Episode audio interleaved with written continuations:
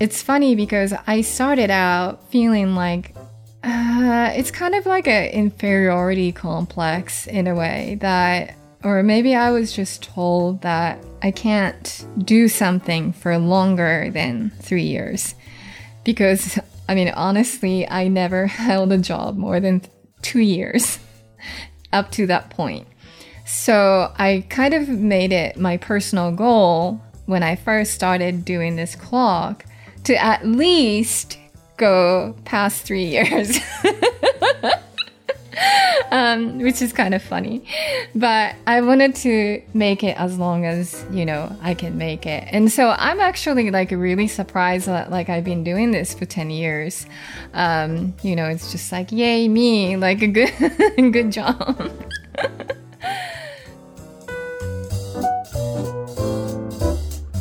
Welcome to Hello Atelier. My name is Betsy Blodgett, and with me is producer Jonathan Getz.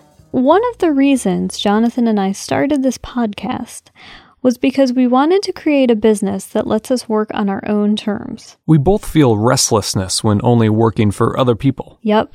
And over the years, I've realized that I'm much happier and much more productive if I have the freedom to focus on what I really enjoy doing while setting my own work from home hours, which often means a nap in the afternoon. Aside from the nap, I agree. Today's guest, Maiko Kuzunishi, is the designer behind the brand Decoy Lab. She seems to have the same mindset that we do, though her goal has less to do with naps and more to do with spending time with her daughter. It's funny how she got to this point because Decoy Lab started as an accident, in a way. Maiko had been selling screen prints and created one of a cuckoo clock. On a lark, she turned that image into an actual working clock, which took off on her Etsy site. Since then, she's turned her focus almost entirely to sustainable hand built bamboo clocks in whimsical designs. Fawns, hedgehogs, and even pots of flowers, all terribly cute. One of my biggest takeaways from this episode is Maiko's focus on being present, not only in the life of her daughter, but also during even the most mundane tasks. I also strive for stillness in this age of Twitter notifications. It's admirable. I agree. It's an inspiration to hear from a busy entrepreneur and mom who can take a minute to focus on the present, even in the face of relentless knockoff artists selling her designs. From fulfilling Land of Nod orders to issuing cease and desist orders, she seems to take it all in stride. Well, I think we should cease to resist the rolling of the tape. I was originally born in Japan, Osaka, which is uh, western part of Japan. It's kind of like different, like uh, California and New York. Like the culture is different, you know. So Osaka is very different than Tokyo area, which is the eastern part of Japan. I'm like really proud of my Osaka heritage. but I, I was born there and I grew up uh, in Nara also, which is a prefecture right east of Osaka. And they have this Todaiji, which is like a wooden structure, I think biggest uh, wooden architecture that house the, the Buddha inside. And so I grew up you know, going there. I mean, it was really, really beautiful place. And then there's like deer just roaming around in the park because it's like a national park. And when I was 12, it was my father's business. He worked for Panasonic. And so we got transferred to the office in New Jersey. And then moved to Texas, he got transferred again. In Texas, they had this commercial art class and it's a vocational training course that I got in and I started taking the class and I was kind of surprised that it was actually pretty serious. It's kind of like commercial art is like the the pre-graphic design, like pre-computer, you know, like the old school advertising kind of, you know, my professor, um, he made us actually draw 100 thumbnails for a logo. And then we had to revise it down to five or something. And then we had to create like the final logo. And it was just like really disciplined, tough class. But I really like dug it. And then that's kind of like where I discovered, oh, like I'm actually pretty good at this. I had like no interest really in art or anything like that until then. Glance through the women's interest section in any magazine rack, and you will be bombarded by different variations of the same theme. How to have it all motherhood and career. Obviously, there isn't a one size fits all answer to this tricky question. But for Maiko, the answer lies in creating a business that works around her life. However, even with the best intentions of balance, one can overpower the other. 2007, I got pregnant with Leela. Really, it's at the sa- exact same time almost that uh, she came about and then my business started taking off. So I had like two babies. I always thought, you know, I was like trying to grow these two babies together. Um, and it was tough. But I mean, it's kind of confusing, you know, it's kind of because when you have a kid, you were in kind of swirl of emotions, like all spectrums. There's the worry and there's the joy and everything in between.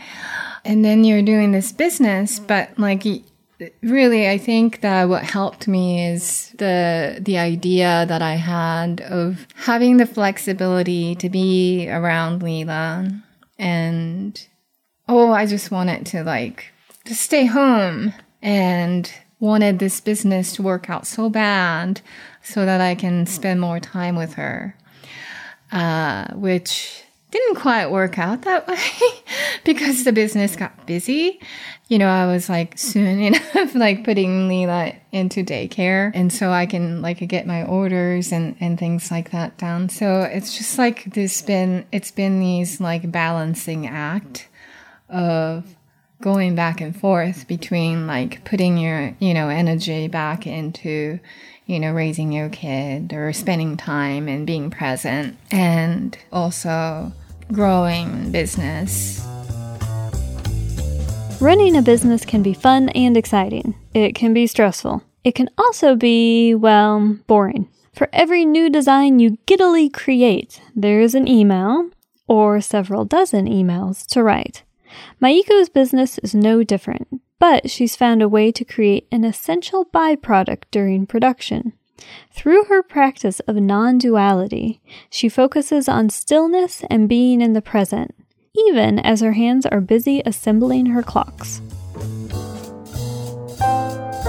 In a sense that I think keeping it fun is really sometimes uh, when you start looking at it like a business, and, you know, if you do it for like anything for 10 years, I think sometimes it, it can get mon- like mundane and dull in some moments. But that's when you kind of have to step back and then find something that's exciting again and then approaching it, you know, differently again. Whenever I get like cloak hands, they have uh, thin protective sheets that you have to film, that you have to peel. There are like lots of peeling that you have to do on everything. And then you lay them out like all hundreds of, you know, pieces onto boards and then you spray paint them. So everything is very repetitive, repetitive motion. Had a time when I listened to non duality teachings it's kind of like a meditation kind of practice that, that I do. So I spend a lot of time um, practicing that while I work because a lot of it is repetitive work. And you can get into that sort of nice meditative state. Or it could just be a boring task. You know what I'm saying? So I use it sort of quiet time really to my advantage to um, expand my own awareness in a way. And so I get in, in my sort of center and kind of practice being still. And I guess I can't never completely get sick of it because when you're kind of in that stillness, I mean, it's it's really no bother, you know? I mean, you can create peace, which I really, I really like. And I, I kind of look at it like that sort of practice and cultivating awareness. so it's a win win. It's like, it's my hidden practice. it's like clock, clock business is just a facade. but I mean the meditation practice. While there is no question that the internet has been a game changer for independent designers to share and sell their work, they are not immune to the big web bugaboo pirates. In this case, design theft. Countless designers have had their ideas, their blood and sweat thrifted and used by even top line stores. Maiko has found her designs for sale on giant international marketplaces like Alibaba. As a result, she has spent a large amount of time and money trying to protect her ideas. Intellectual property issues, infringement cases have been going around for a long time. It's kind of like one of those like whack-a-mole game that even if you whack one, there's another that pops up. It's not really that difficult, I think, to come up with your own designs. It doesn't have to be just a copy to make a bunch of replicas.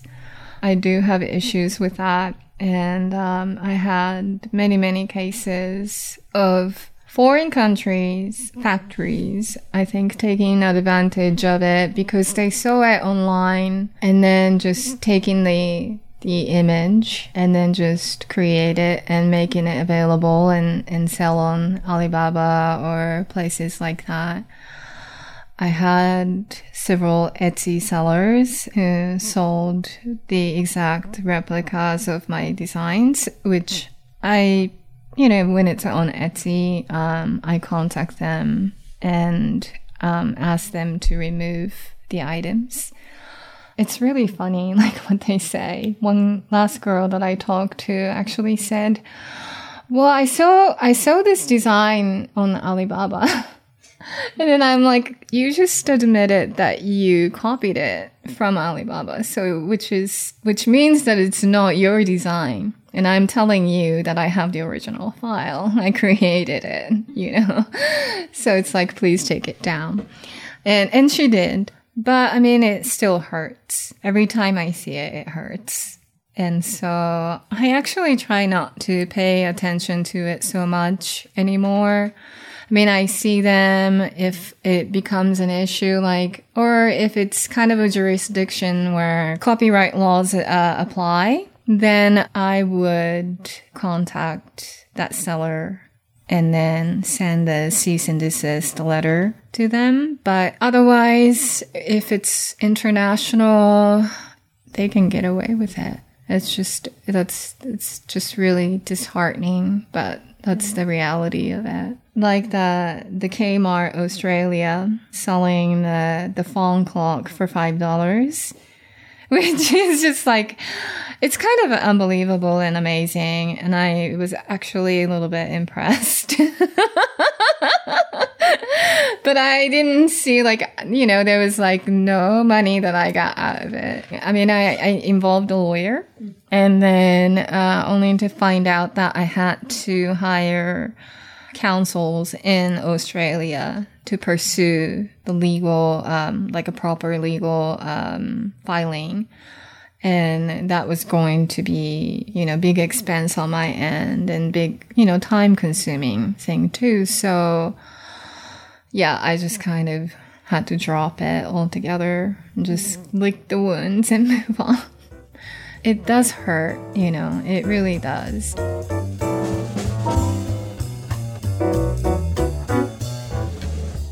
i mean you can't make something for five bucks, like in United States. I mean, that's the thing with the small businesses. I think what consumers or customers don't realize is that um, we do pay higher cost for everything. And so when they are purchasing items from like small makers, they're not only supporting that maker, but all the suppliers of those makers because all the mom and pop shops that I work with and the laser cutter guys that I work with, I'm, I'm paying everybody. So it's not like all the money that I get, it comes to me. It's supporting and it's linked to all the other, you know, small businesses too. We visited Maiko in her studio, a spacious room in the basement of her house. The tidy space held shelves of clock forms, baskets of tiny hedgehogs, and drawers of clock hands. While it was a substantial workspace, it was also obviously a one woman production. This was somewhat of a surprise. From the consumer's viewpoint, Decoy Lab could seem like a much larger operation. After all, Maiko and Decoy Lab have been featured in magazines such as Elle, Lucky, and Wired. She also has a partnership with the Land of Nod. It turns out, however, that Maiko isn't looking to step into mass production. Instead, she scales her business for personal fulfillment. Well, I think that you have to define what success is, almost kind of like setting a goal and then revisiting and then revising um, all the time. Like you have to be in check, you know, with where you're going and then ask yourself whether what you're doing is actually giving the results that you want. And I don't necessarily think that my definition of success is not definitely not everybody's gonna have to have my product. Uh, it's never the mass production. It's really more, much more personal, smaller scale. I do want to feel good making whatever that I'm making, for one. And for that, sustain my life so I can keep doing what I love doing. And that allows me more time to spend with my daughter. Yeah, I can't really like define it by the amount of money or, you know, the number of sales or, I mean, those things seem very irrelevant to me. I think it's, it's more of that fulfillment is kind of what I try to achieve with, with what I'm, I do. So, you know, sometimes that means that, you know, I might step out of doing clocks. Sometimes I just kind of go off and, and do different things. I mean, it's, it's a constant defining and, and experimenting and searching, you know, like what, what fulfills me. Cause I mean, we change over time, especially. Thanks for listening to Hello Atelier, a production of the Phonicalia Media Network. To see images of Maiko's work and studio, visit us at helloatelier.org. An easy way to help support this program is to subscribe on iTunes or Google Play, and don't forget to tell a friend. You can also follow us on Facebook and Instagram to see extras from the podcast and to live a little Hello Atelier every day.